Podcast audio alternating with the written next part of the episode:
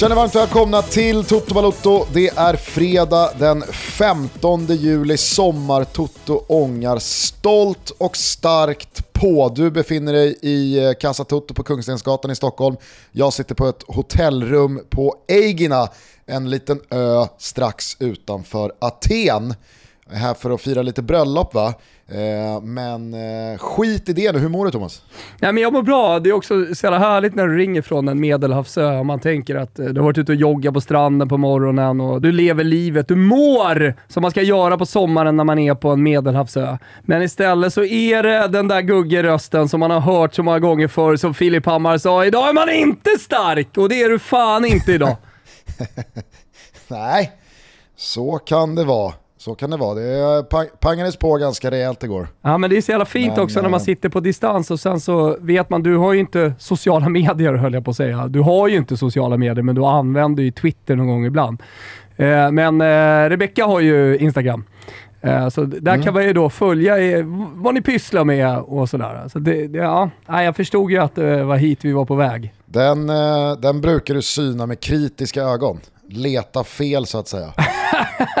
Nej, faktiskt inte hennes. Däremot många andras Instagram brukar jag leta fel. Hennes följer jag ganska... Det är roligt eh, när du dyker upp och eh, du vet, ni, ni grillar och lagar mat med Anton Elin och hans tjej och ja, men ni har det trevligt liksom. Ni lever ju, ni lever ju ett väldigt bekymmer, bekymmerslöst liv, du och Rebecka. Kanske, kanske ändå.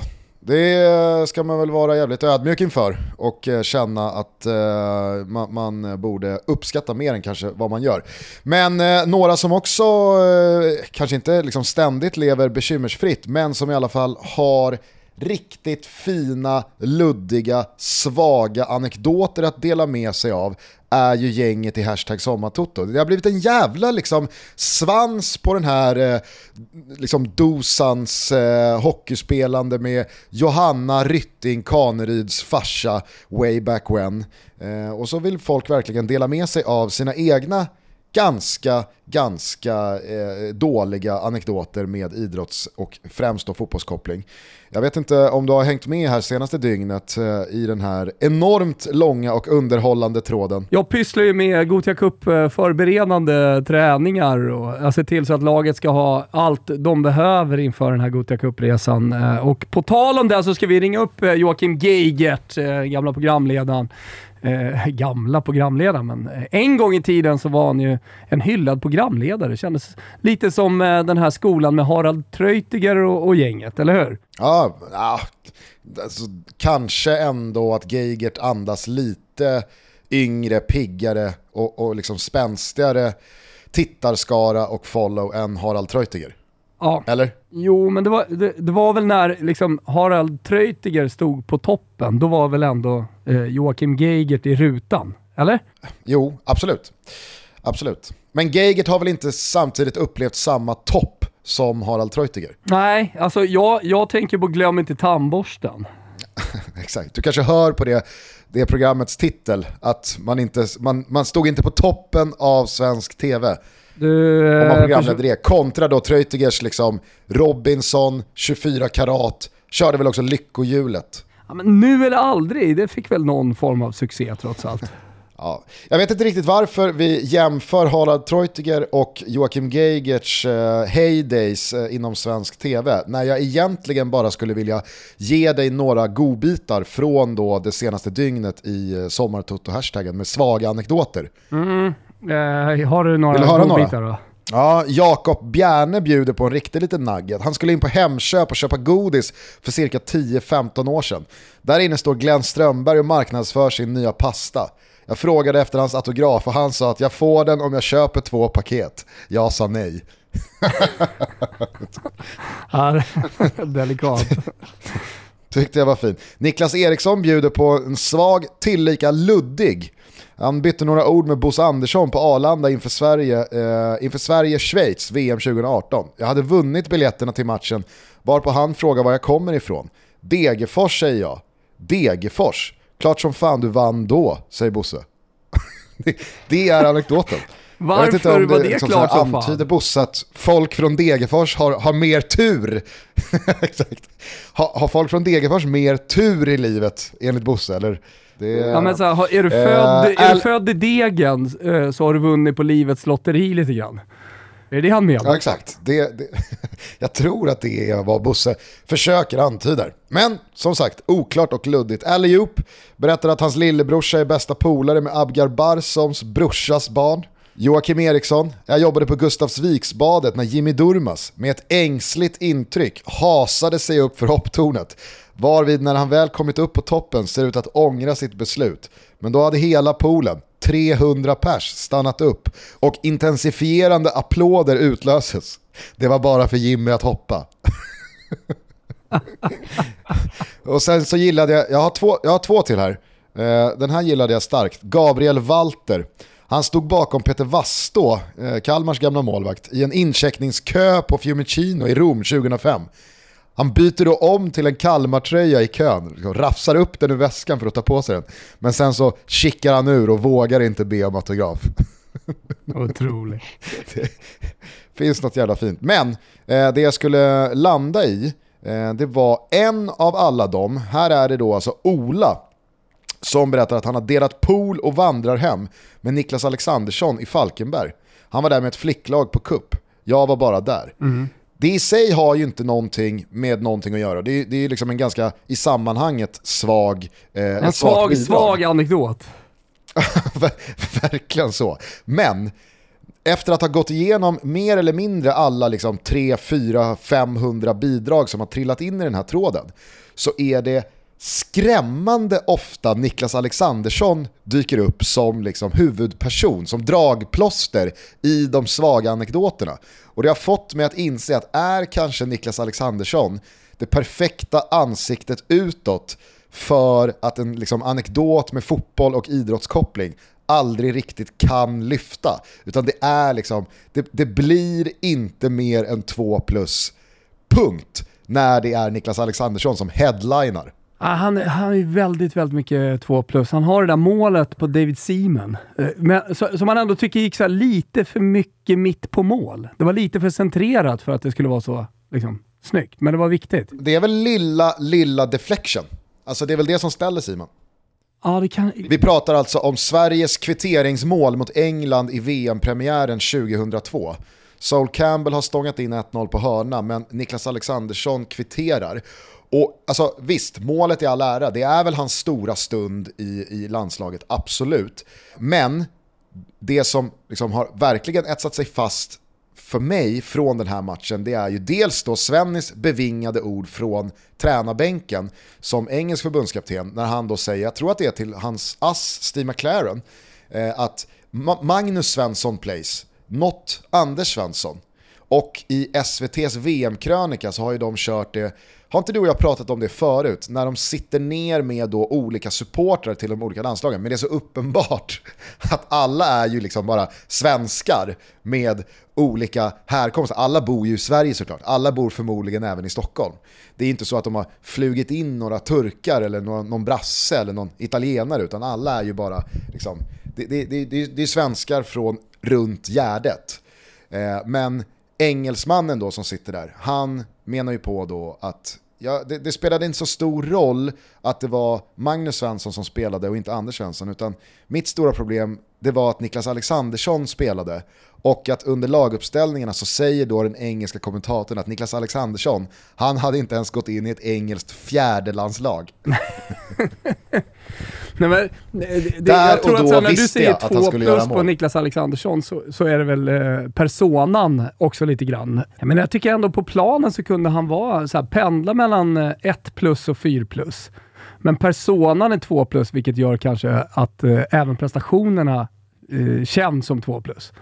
Ja men det är det jag säger, han är ju den, det, det, det, finns då en anledning till att han är den spelare som dykt upp flest gånger i flest anekdoter här, när vi vill att våra lyssnare ska bidra med svaga anekdoter. Det känns liksom som en sån jävla perfect storm. Det är klart att Niklas Alexandersson ska vara huvudperson i svaga anekdoter. vi kanske ska spetsa till det här tills nästa gång vi hörs då, att numera vill vi bara ha Niklas Alexandersson-anekdoter. Ja, men det kan ju mycket väl bli så efter den här Gotia Cup-veckan att jag kommer med egna Niklas Alexandersson-anekdoter. Jag svarade nämligen på den tweeten eh, att eh, han var där med hans dotters lag, Jitex eh, 2009. Alltså hans dotter är lika gammal som eh, min dotter Stella. Och de ska också vara med i Gotia. Vem vet? Kanske korsas våra vägar. Kanske eh, springer jag på Niklas Alexandersson i korvkioskkön nere på Åbyvallen.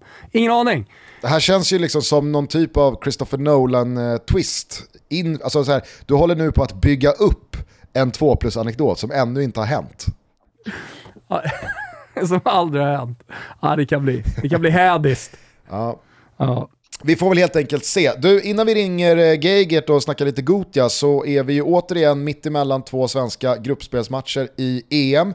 Om det var lite mer eh, liksom eh, uppåt från vårt håll kontra eh, den breda massans syn på premiären mot Holland så har jag upplevt det som en rejäl jävla shitstorm efter den eh, knappa segern mot Schweiz här eh, som var uppskriven och uppsnackad som en promenad i parken och att det skulle vinnas med 3-4-5 bollar.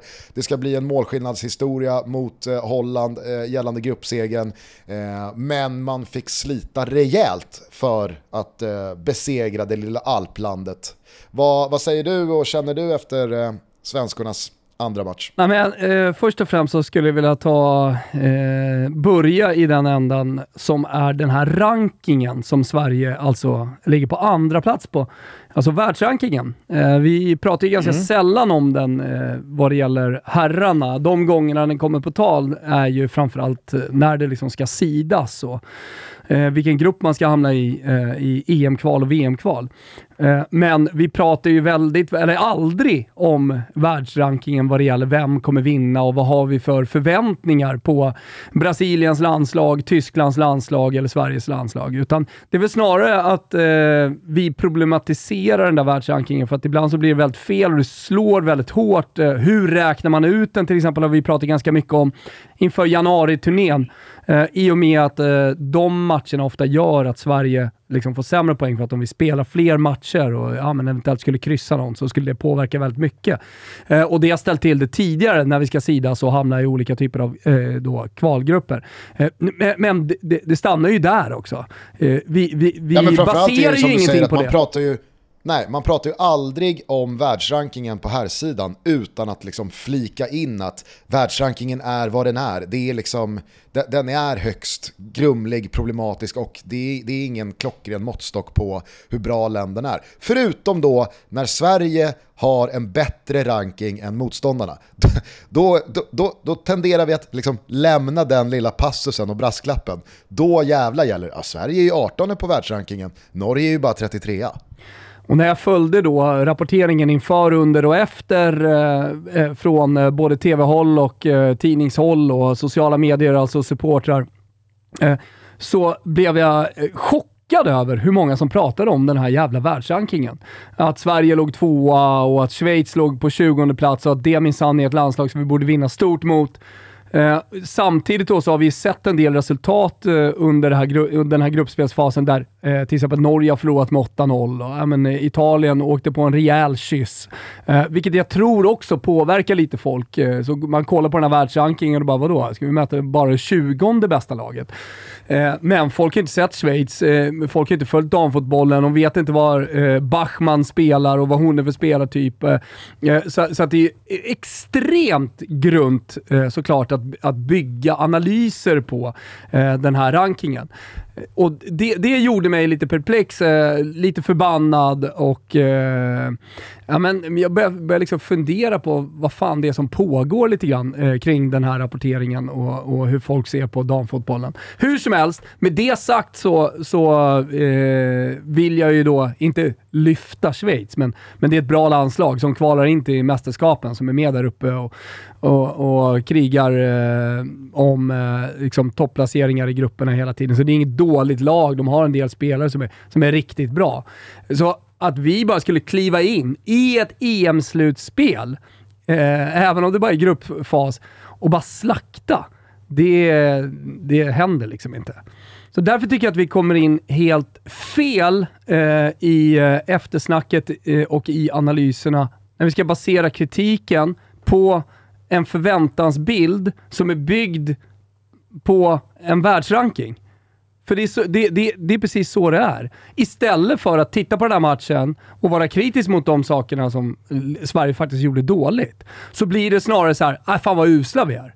Sverige, vilket jävla uselt landslag. Vi har precis vunnit. Vi har precis satt oss själva i en jävligt bra sits inför sista matchen mot Portugal. Det, det, ja, men jag tycker det blir märkligt. Mm. Men vad säger du om själva matchen då? Det gjordes ju en del eh, förändringar i startelvan från premiären mot Holland.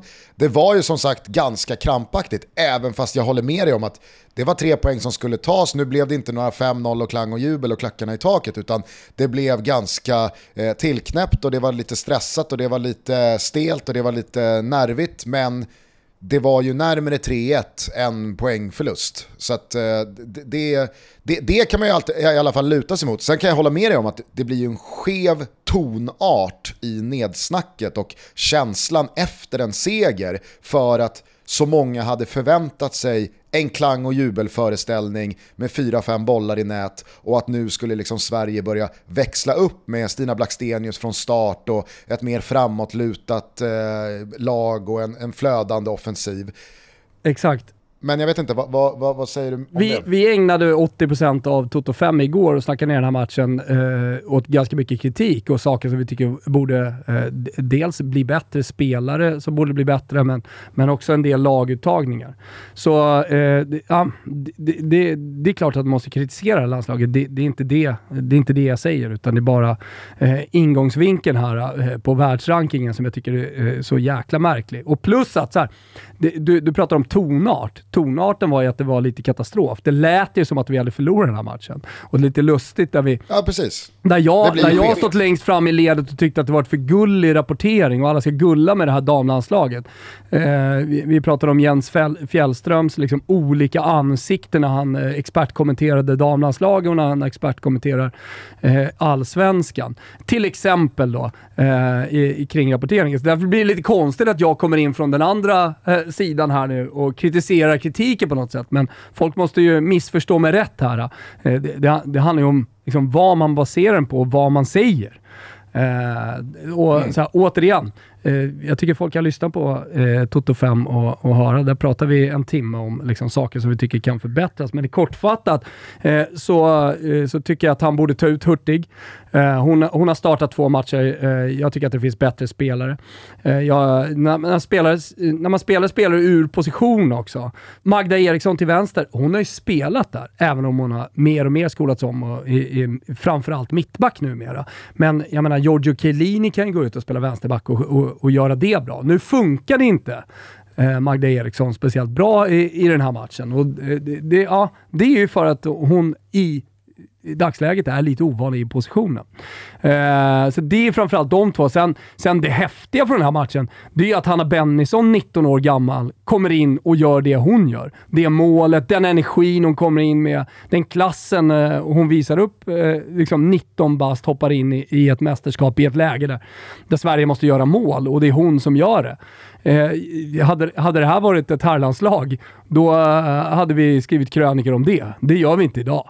Eh, så att, eh, ja, men det var väl lite liksom eh, Kulusevski i, i fjolvibbar på, alltså med tanke på, nu har väl kanske inte Bennison haft samma givna status i landslaget inför det här mästerskapet som Dejan Kulusevski hade fram emot EM i fjol. Så åker, alla kommer ihåg vad som hände, han åker på eh, covid och missar premiären mot Spanien men jobbar sig tillbaka in i gruppspelet och han debuterar då mästerskapsmässigt med det där inhoppet mot Polen när det är liksom, det, det var ju total show.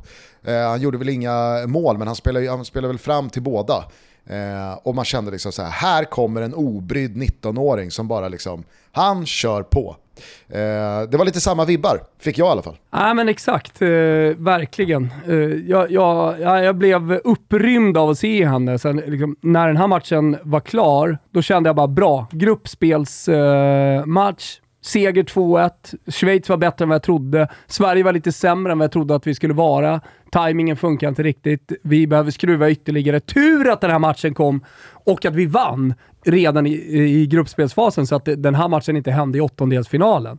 Nu tar vi Portugal, nu ser vi till att vinna stort där. Jag tror att Holland kommer få det ganska tufft mot Schweiz. Det är med, med de coronaavbräcken som Holland har fått, inte minst Midema som är eh, en av de stora stjärnorna i EM, så uh, ser jag jävligt positivt liksom, uh, på, på kommande matcher. Däremot så måste vi spela spelare på rätt positioner och vi måste byta ut Hurtig in med, med JRK. Då, då. Men sluta säg JRK, nu får du ju föregå med gott Chris, exempel. Nu sa ju Chris det, för fan. Härenstam. Ja, ja, ja men han då, är ju på statliga televisionen liksom, Den sista bastiljonen Toto Balutto kan inte vika sig för liksom, JRK-snacket. Ja, men det var ju vi som startar i Toto 5 och i, i Toto, så att, eh, jag menar, så alla andra som kommer nu i copycats. Men Aha, då kanske okay. vi byter då, jag, jag säger Johanna jag... Rytting Kaneryd. Visst, kör. Det är ju som Luca, är hon då som Luca Toni tycker du? Som man inte kan säga varken Luca eller Tony, utan man måste säga Luca Toni. Det är liksom ett namn. Det finns ju vissa spelare som är så. Är Johanna Rytting Kaneryd ja, en Luca Toni? Ja, de, dels har jag aldrig hört liksom, den taken på Luca Toni, men det är så jävla sant nu när du säger det. Man kan absolut inte bara säga Tony. det går inte. Nej. Men man kan ju givetvis inte bara säga Luca. Nej. Utan det blir ju Luca Toni. Exakt. Eh, men jag hör också den delikata lilla, lilla detaljen som du berättade att du hade problem med eh, i förra avsnittet. Att du tror att det är ett R innan n i Kaneryd. Så jag hör att du säger Kaneryd. Ja, jag vet. Jag får kämpa för att säga eh, Men kort bara, nu säger du liksom att så här, nu tar vi Portugal, nu vinner vi stort där. Alltså jag känner med drygt två dygn här till gruppavgörandet, där ingenting är klart. Sverige kan fortfarande vinna gruppen, man kan gå vidare som tvåa, man kan också, om det vill sig illa, faktiskt bränna eh, avancemang här. Och jag kan inte Portugal överhuvudtaget. Jag har sett Portugal i två matcher i mitt liv och det är i premiären mot Schweiz och det är i den andra matchen här mot Holland. Och jag måste ju säga att alltså, när, när, när de har momentum i matcherna, när de har lite jävla vind i seglen, fan vad det ser bra ut då. Alltså då, då känns det här som ett riktigt läskigt lag att möta.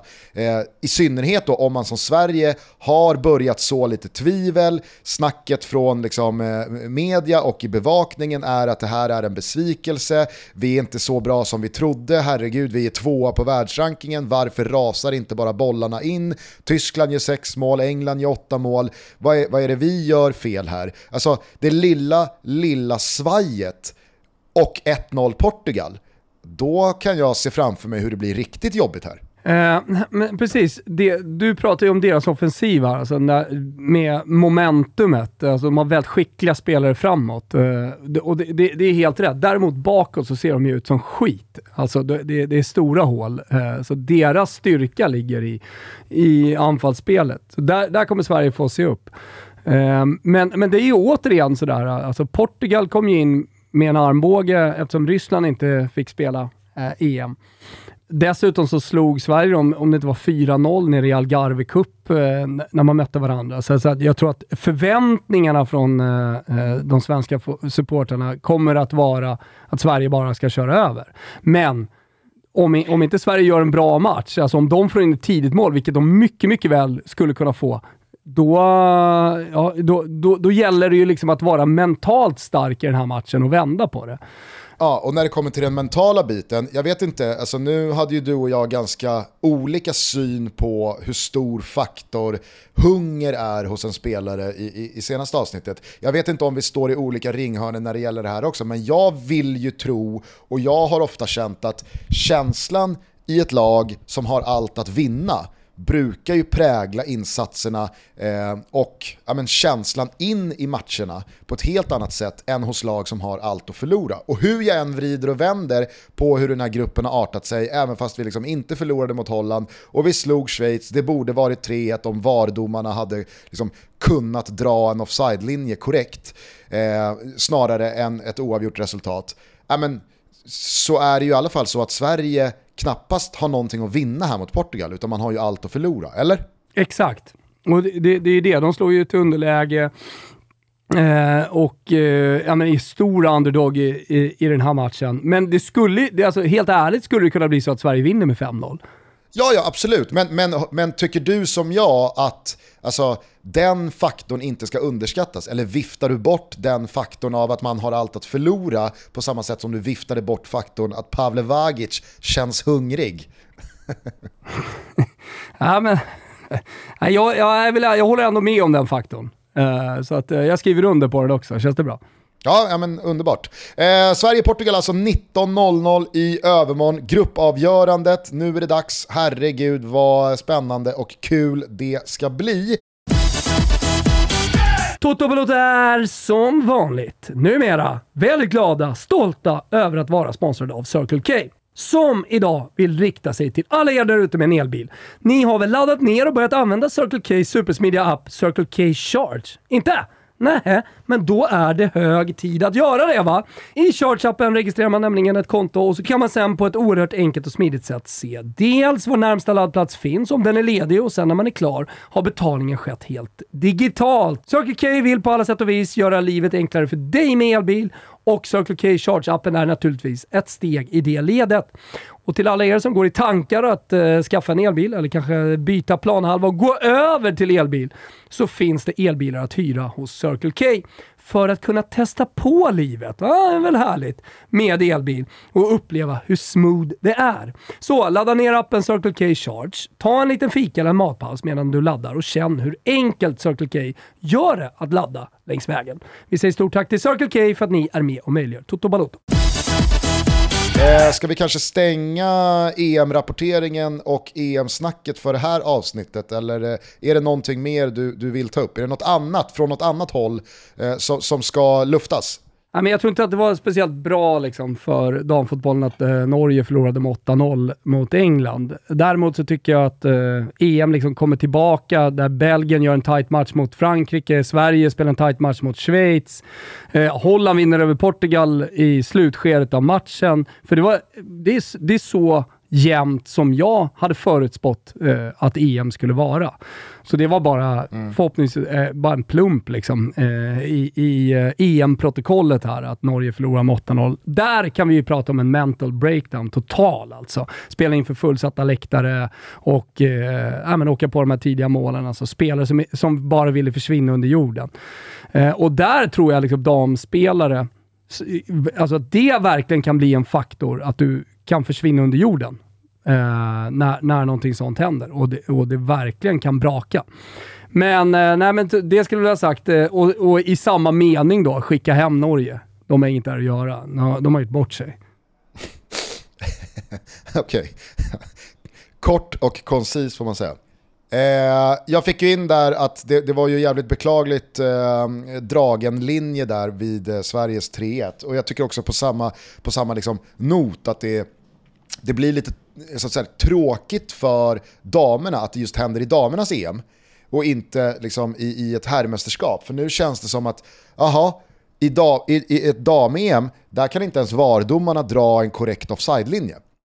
Men å andra alltså sidan, vad fan det, det kan VAR-domarna som... göra då? Eh, alltså, de, de tar ju många felbeslut också kan jag tycka. Jo, men det blir ju det blir, det blir, det blir synd att liksom plusmenyn på det där beslutet att det sker i ett damsammanhang snarare än ett herrsammanhang.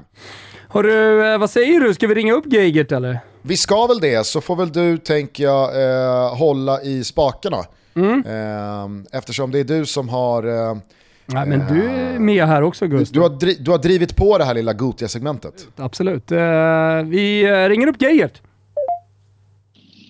Tjena! Ja, men då säger vi varmt välkommen till eh, Joakim Geigert och jag misstänker att du är eh, på Heden.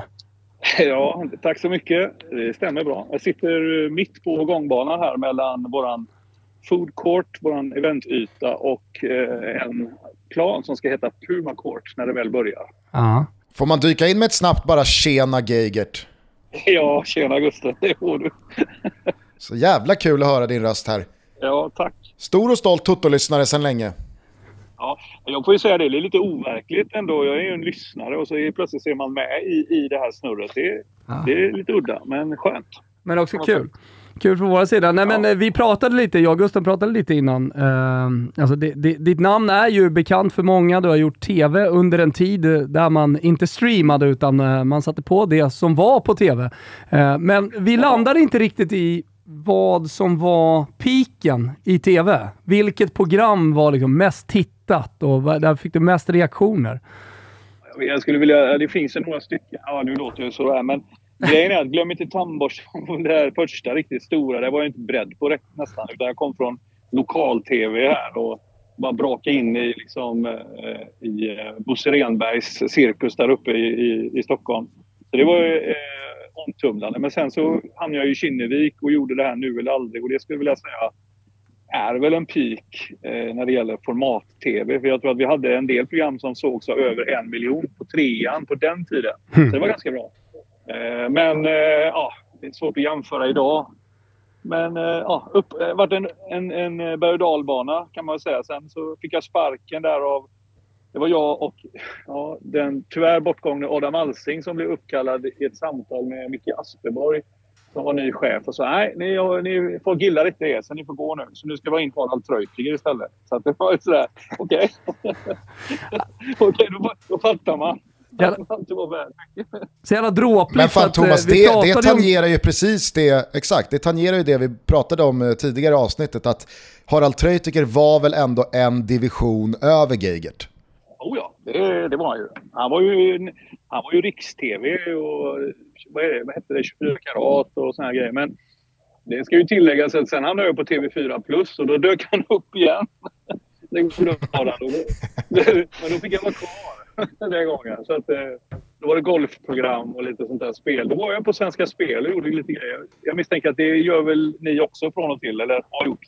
Ja, inte just, inte just eh, det spel, det statliga spelmonopolet då, men, eh, men ja. an, Betsson, där, där syns just man ju ibland.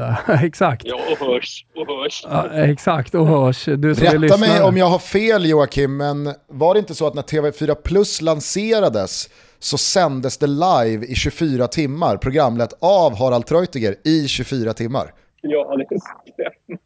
Ja, det är helt absurt. Och då var han, inte, han var inte ens programledare utan de, de anställde Snacka om att liksom en, en galen idé går hela vägen in i produktion och, och liksom, alltså, man, man, bränner, man bränner den bästa låten lite för många gånger på samma konsert. Vad var social media på den tiden undrar jag? Då hade, då hade man kunnat göra lite grejer alltså. Mm. Men du, jag är lite intresserad av, du, du var ju i pokersvängen när pokersvängen var stor. Uh, jag vet inte, ja. Bengan Sonnet kom upp som en liten junis där då kanske? Och var vass. Mm, ja, bland annat. Jag gjorde ju pokermiljoner. Jag blev ju... Alltså grejen var så här att jag höll ju på med... Jag började spela poker kompisar hemma, home games. Och då körde vi Texas Hold'em. Folk fick fatta vad det var.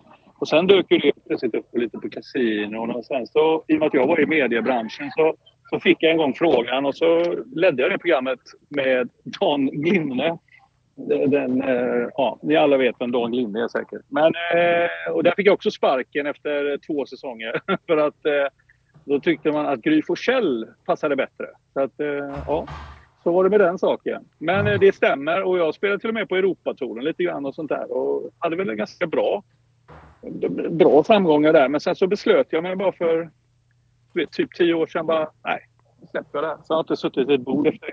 Det är skönt. Men eh, har du kvar pengar från den tiden till och med? Jag gick med vinst. Ja. Jag känner ju jag känner instinktivt i magen här att vi måste ju försöka anordna en heads-up. Sonnert mot Geigert. En gång för alla. Det ställer jag jättegärna upp Men eh, alltså Sonnert är ju en av en av Sveriges bästa pokerspelare. Ah. Eh, det är han. Och eh, visst. Men det är klart, poker är ju... Det är ju och skulle du på heads up till exempel, då är det ju mycket tur också. Så att, absolut. Jag får leva på lite flyt då. Ja, men det är härligt. Vi skulle ju prata ja. lite Gotia Cup också. Berätta, hur kom du in i Gotia Cup-organisationen? Ja, men man kan gå lite historiskt. Att när jag var i mediebranschen så gjorde jag väldigt mycket event Eh, Eh, jag känner ju de som jobbade med Gotia på den tiden. Så jag, gjorde, jag stod på scener här och gjorde intervjuer och i många år på Heden i tält och på scener på utsidan hit och dit och sådär. Och, och sen har jag ju spelat den som ung och, och, när jag, min son har spelat den, så jag har ju varit ledare för Västra Frölunda och Näset och sådär när de har spelat här. Så att, jag har bra koll på turneringen och känner dem väldigt väl. Och, eh, för fem år sedan så dök det upp en tjänst eh, och då ville de att jag skulle söka, att jag skulle jobba med försäljning mot partners då. Och jag höll ju på med försäljning på den eller nu då. Så jag sökte och fick jobbet så att jag kom liksom in i själva organisationen. Och då ska man ju veta också att jag har jobbat lite som konsult då för BK Häcken kanske i ja, 8-10 år innan det. Ja, underbart. Eh, och nu är du på Heden, klassiska Heden. En gång i tiden grusplaner som dammade. Idag betydligt mer uppstyrt, eller hur? Ja, jag har ju spelat här när det dammade. Så mm, jag, jag med. Så, och även Så nu är det mer uppstyrt och det är ju konstgräsplaner och det, det finns ju fortfarande gru, grusytor. Men det är ju det vi använder som event. Då. Men Eden är en eh, öm tå i Göteborg för det är ju många fastighetsjättar som vill eh, bygga bostäder här. Så det pågår en ständig kamp ah. mellan kommunen och eh, Göteborg och kompani och, och, och, oss. Eh, så växer fortfarande Gotia? Eller har, eh, har, liksom, eh, har det funnits en peak eh, lagantalmässigt tidigare? Nej, men jag skulle vilja säga att eh, vi ökar hela tiden. Jag tycker att 2022 inte kan räknas in. Vi tappar kanske 40-45 lag gentemot 2019 efter en pandemi och eh, många, många länder eh, som har liksom en säkerhet att inte åka. De får inte mm. åka helt enkelt. De har svårt att få visum fortfarande. Så känns det som att det här, vi, kan inte, vi kan inte räkna in 2022 utan det vi har sett innan det, de tio åren innan där, då är det en ständig ökning. Sen har ju vi en policy att hälften ska vara utländska lag, vilket gör att, att vi hade kunnat fylla på med alltså 2000 svenska lag om vi ville, för så många ansökningar får vi. Så det är klart att vi hade kunnat bli väldigt, väldigt stora, men det finns inte tillräckligt med planer, skolor, hotell för det. Så vi, vi växer sakta, kan man säga, och försiktigt. Och hur många, hur många lag är med i, i år då? I år är vi 1610 just nu. Det kan försvinna något, något lag, det kan komma till något lag. Det är fortfarande folk som reser, landar lite olika stans runt om, försöker få visum, saknar spelare. Det är alltid sådana här problem som vi mm. försöker hjälpa till med då. Men eh, ja, vi vet ju inte förrän själva turneringen börjar hur många lag det är exakt. Men runt 1610 tror jag vi landar på. Otroligt alltså. Det är, det, är, det är en jävla koloss till turnering det där. Det, det förstår man ju när man hör den, den siffran. Eh, men eh, min, min, min, andra fråga är egentligen inte så mycket en fråga utan snarare ett, ett litet förslag på en grej som jag tror eh, Gotia skulle kunna liksom växa med. Eh, jag, jag, vill ju såklart inte lägga näsan i blöt här och tala om för Gotia Cup-general Geigert hur han ska sköta sitt jobb, men vore det inte kul om Gotia satsade på en sån här Legends-match, typ 5 mot 5, som ett dragplåster till turneringen. Alltså som en liten, en, en liten eh, plusmeny utöver all ungdomsfotboll som spelas så, liksom så skakar man varje år ihop en 5 mot 5-match med riktiga gamla legendarer. Ja, tänker du på spelare som har spelat Gotia eller tänker du på liksom att vi vi, vi drar ihop det gamla 94 VM-gänget eller vad, vad, Nej, nej, nej, nej, nej. Jag, jag, jag tänker internationellt. Sen så vore det väl bara såklart en bonus ifall någon av de spelarna har spelat Gotia. Det finns ju många stora spelare i fotbollshistorien som också har spelat eh, Gotia som, som uh, ungdomsspelare. Men jag tänker absolut inte liksom tv-laget och Ekvall eller VM 94-hjältarna, utan jag, jag tänker liksom Gabriel Batistuta kanske kan dyka upp. Är, är, det, är det för högt siktat? Nej, det, nej. men det, det, med all respekt de här som spelar nu, de här kidsen som nu då. Jag, jag, tror att de har lite svårt att identifiera honom kanske, utan man, då måste man presentera honom på ett bra sätt. Vi har ju Pirlo, vi har Alan Shearer, vi har liksom... Ja, det finns, det finns en drös både här och damspelare. På damsidan till exempel, där har jag väl fortsatt halva Europa eh, som är med i EM har väl på, på någon gång spelat den här turneringen. Mm. Det, är, det, är mycket, ja, det, kanske, det kanske är sant faktiskt att det blir lite pärlor åt svin. Att vad spelar det för roll för 20 000 12-åringar att Alan Shearer spelar five-a-side på, på Heden. Det är bara någon annan gammal Då vi går till den där skottmaskinen istället och vinna, eh, vinna en Marabou mjölkchoklad. Ja, Exakt. Men grejen är du är ändå någonting. Jag menar Partille Cup som är vår eh, systerturnering här som går två veckor innan. Som vi för övrigt också har roddat i år. Mm. De har ju sedan, nu har inte de haft i år, men de har ju kört det på Heden eh, med du vet Wislander och, och, och lite sånt där. Och där blir det större. Ja, jo, men... Slang. Slang. Alla dammar av Sverige. Niklas Alexandersson. Ja, ja typ. Ja, men tänk dig Danmark, Norge, eh, Sverige är väldigt överrepresenterade inom handboll. Det är väldigt stort, och även Tyskland. Skulle du hitta gamla ex-stjärnor från de länderna, då får du fullsatt på Heden. För att där har de en, en karisma eh, på, annat, på ett annat sätt tror jag. Det är svårare med fotbollen. Jag tror det bör vara lite mer nutida spelare i så fall. Men idén är inte dum. Det ska du ha cred för. Nej, ja tack. Nej, men jag, jag känner att en sån jävla stor liksom, happening som Gotia är, de, de, de skulle kunna addera ett element av liksom en en, en, en, en wow-grej en gång under ja, veckan. Men jag tycker ändå att så här, Gotia är ju för kidsen. Det, det är ju ja. lite av VM för, för barn. Och då, då, känner jag, varför ska, du, varför ska man då smutsa ner det med att ta in Alan Shearer som spelar fem mot fem på Heden? Jag känner att det blir orent.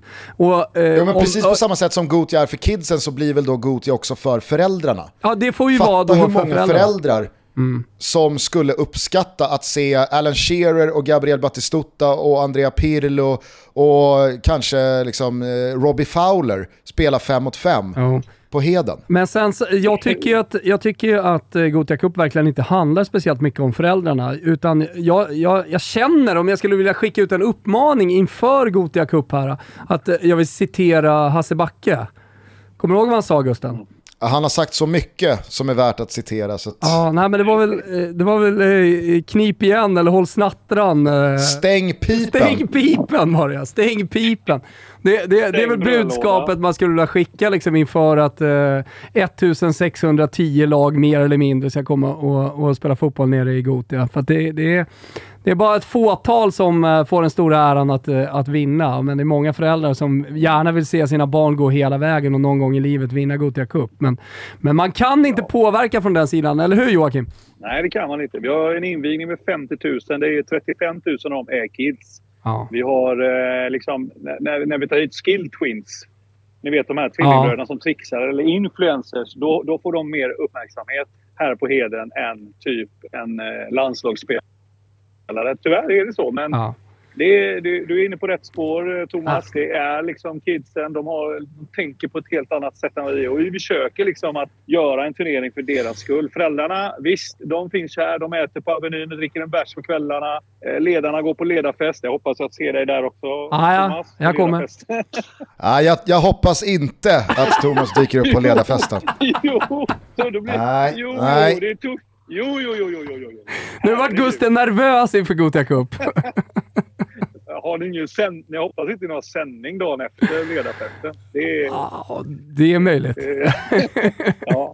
Nej, då, nej, men eh, det är för kidsen det här. Det är så. Vi, vi gör lite för ledare också såklart, men mm. det viktiga är att de ska känna att det, de är här för, att vi är här för deras skull. Ja. Och jag, hörde, jag överhörde när ni nämnde det här med VM för ungdom och så här, Det är ingenting som vi vi pratar om. Vi är en breddturnering. Det är klart att Fifa en gång kallade oss World Youth Cup. Jag tror det var till och med Blatte som sa det. Mm. Visst, det kan vi ha ett säljargument mot partners, men det här är en breddturnering. Vi har väl mm. några elitklasser då, men i övrigt så är det breddfotboll. Men det blir alltid ändå elit när vi kommer till A-slutspel. Ja. Så är det bara. Mm. Då smäller det liksom. Ja, men jag gick in och synade ja, bara man... Flickor 09-gruppen eh, och eh, såg att Mm. NCI Soccer från New York, ett slags delstatslag de hade värvat ihop eh, och började med flickakademin när de var fyra år. De hade ett block, first block.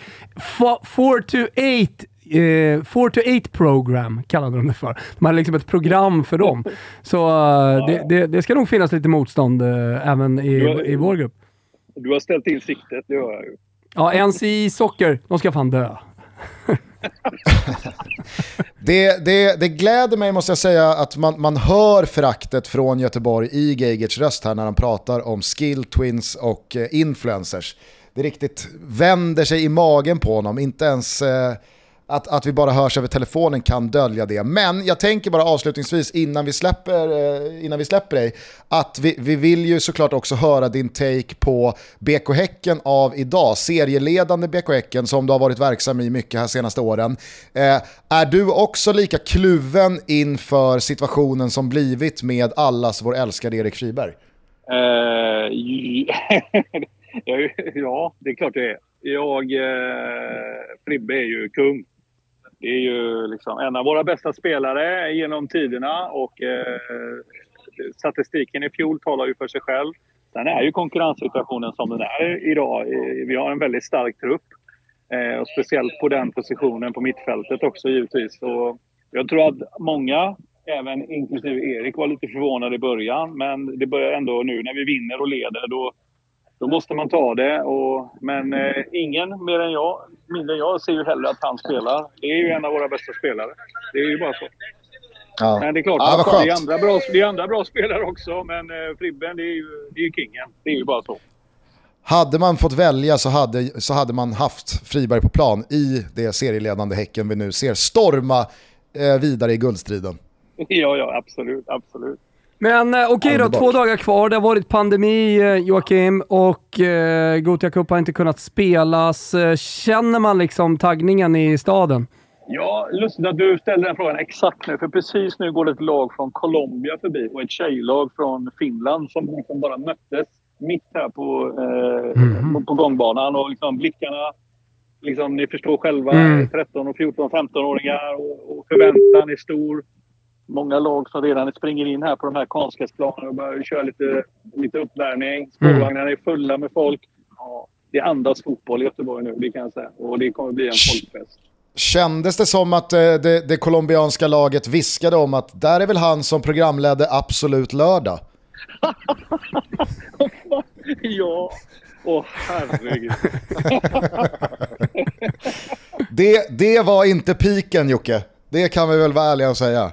Nej, nej, nej, det var det verkligen inte. Men vad fan, på den tiden fick man göra sådana knäck Vad fan, man måste ju få betala räkningar Gustav, eller hur? ja, verkligen. verkligen. Verkligen. Men absolut, lördag kan ha gjorts i några för många avsnitt faktiskt. Ja.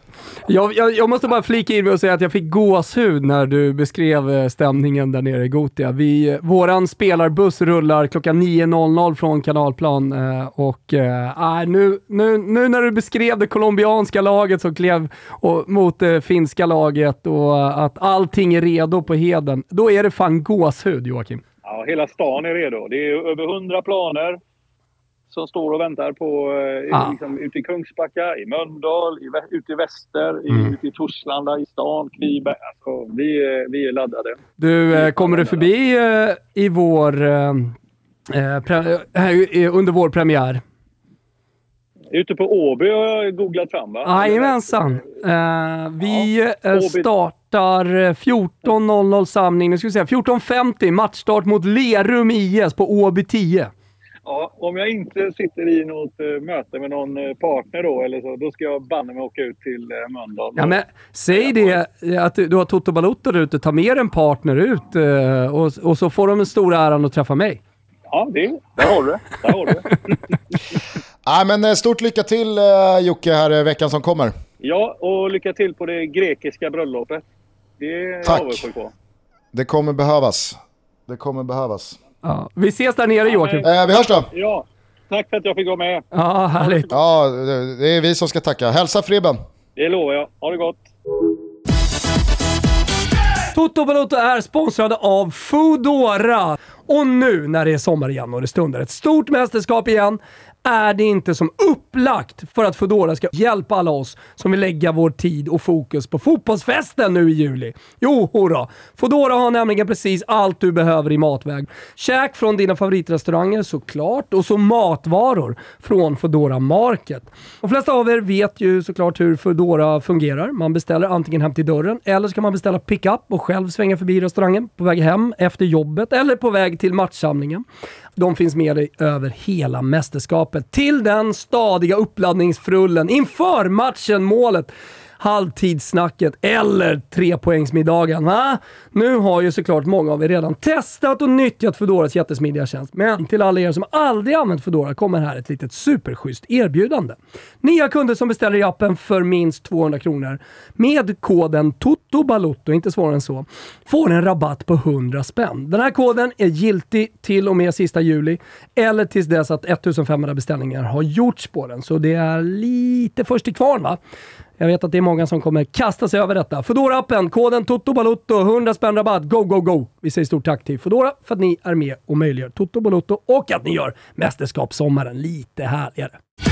Hörrni, vi är sponsrade av Pepsi och har varit det under lång tid. Ibland så gör vi väldigt eh, roliga tävlingar med väldigt fina priser. Och tillsammans med eh, den goda drycken Pepsi Max eh, så har vi just nu en supertävling. Man har alltså chans att vinna biljetter till eh, EM-finalen på eh, legendariska Wembley 31 7 för dig och en vän. Flygbiljetter för två personer från Stockholm till London, hotellövernattning, merch och flak från Pepsi Max. Allt man behöver göra, och det här är ju kul, det är att filma sitt bästa fotbollstricks. Någon kanske har sett mig på Instagram göra ett försök i ett par alldeles för tajta jeans.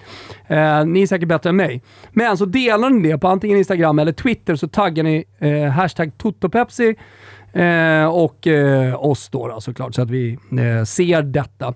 Tävlingen avslutas den 18 juli, så att, eh, det gäller att vara med. Och det är bara personer över 18 år, så man vet om det. Eh, så var med och tävla och eh, stort tack till Pepsi Max som fortsätter att göra de här fantastiska tävlingarna och vara med och möjliggöra Toto Balutto. Ja men eh, fan, det, det, blev ju trevligare och roligare än vad jag trodde att uh, ringa Geigert och snacka lite Gotia faktiskt. Ja men uh, jag, jag, kände det på dig också, att uh, du tyckte att det var riktigt trevligt. och sen så finns det ju någonting som kittlar i de här gamla tv-personligheterna. dels så finns det ju ett storkukslugn ja. att leverera när man pratar och ja, allt, allt sånt där. Men, men också den gamla tv-världen. För den var ju så mycket större än idag. Ja. Alltså det, var, det var så mycket mer på riktigt på ja. något sätt. Eh, när han säger så här, ja men då hade vi en miljon tittare. Det, det fanns ingen På TV3? Ja, på TV3, exakt. Ja. Men, ja. Eh, men Nej, också men sen, på riktigt alltså, hur, gåshud hur man, med, när han beskrev sån... stämningen nere på Heden. Jag, jag, jag, fick, jag fick liksom mest gåshud när han med sån självdistans kunde garva åt hur dåligt Absolut Lördag var. det, det är gåshud för mig. Men du, fan vi börjar närma oss eh, timmen. Solen gassar här på Egerna så att eh, jag ska ge mig ut i värmen och ta dagens första öl. Eh, jag tänker bara avslutningsvis att du får avgöra ifall Emerson Royal, alltså eh, Spurs högerback, eh, ska ha en gulasch eller en schnitzel för det tilltag han pysslade med igår när han på thai twittrade ett stort tack till eh, Tottenham Thailand eh, för eh, dagarna som, som de precis upplevt, fast i Sydkorea var det. Ja, jag vet alltså inte var de befunnit sig. Ah, det, det, på något sätt så vill man ju ändå han få tror det att han har varit i Thailand. Ja. Alltså, antingen så tror han att han har varit i Thailand när han egentligen har varit i Sydkorea. Eller så tror han att Thailand och Sydkorea är samma liksom, skit. Jag, jag, jag, vet inte riktigt vad jag tycker det är favorit på och jag vet heller inte om han förtjänar en gulasch eller en schnitzel för tilltaget. Jag vet, jag, jag, jag vill ju få det till en schnitzel. Sen så just det här att inte ha de geografiska kunskaperna, att man kan skilja på Sydkorea och Thailand. Det gör ju att jag instinktivt eh, som geogra geografiintresserad vill ge honom en gulasch. Och jag vet inte hur jag ska formulera mig för att ge honom den här schnitzeln. Jag försöker hitta någonting, men eh, jag, jag når liksom inte dit. Men jag vill ändå ge honom en schnitzel, förstår du vad jag menar? Ja, men, men jag förstår verkligen vad du menar. Det ja, blir liksom lite tunn är det is. Det? Att, att försökte... göra det här till en schnitzel. Ja men så här då, att, att det fanns ett hjärta där och att han, att, att han ändå vände sig till lokalbefolkningen, även om det var fel lokalbefolkning. Men, men att man alltid någonstans eh, ska eh, ge cred åt någon som öppnar sitt hjärta och visar kärlek. Förstår du vad jag menar? Att det är någonstans kärleksschnitzeln här till, till honom. Absolut, men det blir ju, alltså det blir ju en nästan unik gulaschschnitzel. Ja, det kanske är det det blir alltså. Den första i historien. Efter hur många avsnitt då? Hur många som helst. 632, 632 ordinarie. ordinarie avsnitt eh, så delar vi ut vår första schnitzelgulasch. Fy fan. Jag vet inte hur den smakar, men ja, när, jag tar den i Ja, munnen. men det blir någon slags surf and turf, eh, surfen. en surf and turf-variant. Surf and turf variant, fast det här är då, ja, ja. Eller vad hette den här gamla klassiska liksom, eh, glass, alltså, eh, eh, black and white? Hette det inte det? Filet mignon, black and white. Ja, Ja. två olika såser. Ja, Två olika såser. Ja, det är det det blir då. Det blir en black and white här. Då. En eh, schnitzelgulasch. Mm. Ja, jag, jag, jag, jag hyllar hjärtat. Jag hyllar ambitionen. Eh, men samtidigt så är det en gulasch då för eh, de otroligt svala, kanske svagaste någonsin man har hört, eh, geografikunskaperna. Ja, det blir bra slut eh, känner jag på Toto. Eh, vet du vad jag också ser fram emot att följa här under helgen eh, innan vi hörs igen? Nej. Det är ju om Frenkie de Jong kommer infinna sig på Barsas plan som lyfter mot USA imorgon eller inte. Har du med hängt Ricky med Pusch? i, i liksom det senaste här? Sitter han på planet? han, har väl, han har väl kedjat fast sig vid, någon nödutgång där. Han har bokat eget plan, dyker upp på hotellet bara “Tjena, bokat dubbelrum bredvid”. Nej, men för er som inte har hängt med i det absolut senaste kring Frenkie de Jong så är det ju så att om man ska tro Fabrizio Romano och liksom transferjournalisternas eh, senaste rapporteringar så har Barcelona och Manchester United efter många om och men enats om en övergångssumma och detaljerna i själva transfern klubbarna emellan. Det som återstår dock, och det är ju ingen, det är ju, det är liksom ingen eh, detalj som man bara kan vifta bort, det är ju att spelarens personliga villkor ska accepteras av spelaren i fråga. Och där har ju Frenkie de Jong varit väldigt tydlig med att han vill inte till Manchester United. Han vill inte till England, han vill inte till Europa League, han vill inte till det lag och den klubb som vi alla har kunnat följa de senaste åren må så dåligt och spela så oerhört svagt. Sen så kanske det, det, det andas eh, morgonluft med Erik Ten Hag och det är ju Frenkie de Jongs gamla tränare och så vidare och så vidare. Men jag tror att Frenkie de Jong gör väl bedömningen att här och nu ska inte jag byta Barcelona på väg uppåt mot ett Manchester United som eventuellt inte alls är på väg uppåt på bra många eh, månader, kanske rent av säsonger. Eh, så att han har ju varit väldigt tydlig med att Nej, men alltså, jag, ska inte, jag ska inte till Manchester United. Så att han vägrar, han ska fortsätta i Barca, men Barca står ju och faller med den här övergångssumman Eh, för att de ska kunna registrera några av sina nyförvärv, däribland Frank Kessie och Andreas Christensen, men kanske framförallt också för att kunna då möta Bayern München och betala dem vad de vill ha för Robert Lewandowski. Så att Frenkie de Jongs vägran är ju sån jävla bricka i spelet här, som alltså avgörs imorgon på Barcelonas flygplats. Det är, det är, det är en thriller. Ja, en riktig thriller. Ja, men det blir kul då. Då har vi något att se fram emot. Och såklart då den avslutande matchen i eh, gruppspelsfasen mot Portugal och eh, det dramat. Det finns ju några andra dramor, eh, till exempel att eh, Spanien skulle kunna åka ur i eh, sista matchen mot Danmark. Så det finns lite att, att gotta sig åt. Inte om det är gåshud, men det är någonting i alla fall. Ja, alltså vet du, vet du vad som är gåshud och vet du vad som man kan gotta sig i och vet du vilket drama som verkligen rullar igång nu? Nej, berätta. Det är Zweite Bundesliga. Vi har knappt hämtat oss från eh, playoff-förlusten uppåt i återtåget. Nu är det dags igen. Stolta Die Rotenhausen kliver in i årets Zweite Bundesliga borta mot Braunschweig. Antracht Braunschweig. Det är väl eh, Hasseborgs gamla, gamla klubb. Det är ju total gåshud Gusten, det du beskriver just nu. Ja, och jag vet inte hur många som kommer ihåg fjolårets Zweite Bundesliga med både Werder Bremen och Schalke och det, det pratades ju om den bästa Zweite någonsin. Alltså nu när jag har satt mig in lite, lite grunt i årets upplaga så måste vi väl kunna konstatera att det här är den sämsta Zweite Bundesliga som någonsin eh, spelats, i alla fall under min livstid. Och det glädjer mig att eh, HSV står som favoriter att vinna eh, Svajte, eh, på flertalet spelbolag. I princip alla skulle jag vilja säga. Exakt Gusten, och på Betsson så har vi faktiskt boostat det här oddset för alla som vill vara med och känna att man eh, har lite extra investerat så att säga, även känslomässigt tycker jag när man spelar eh, i eh, HSV, Die Rothosen, eh, dinosauren. Och eh, Hamburg att vinna Zweite Bundesliga 22-23 står numera på Betsson under eh, godbitar boostade odds i vårt Toto-special till 5,75.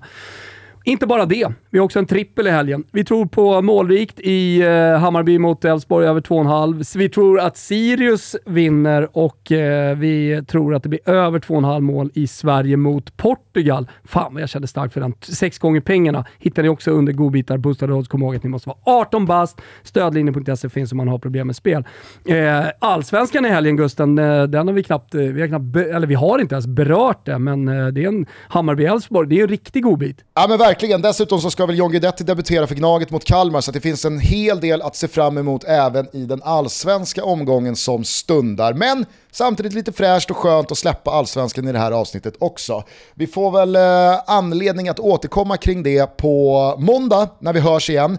Då är du i Göteborg, jag är fortfarande någonstans eh, i Grekland, eventuellt är jag kvar här på Egena.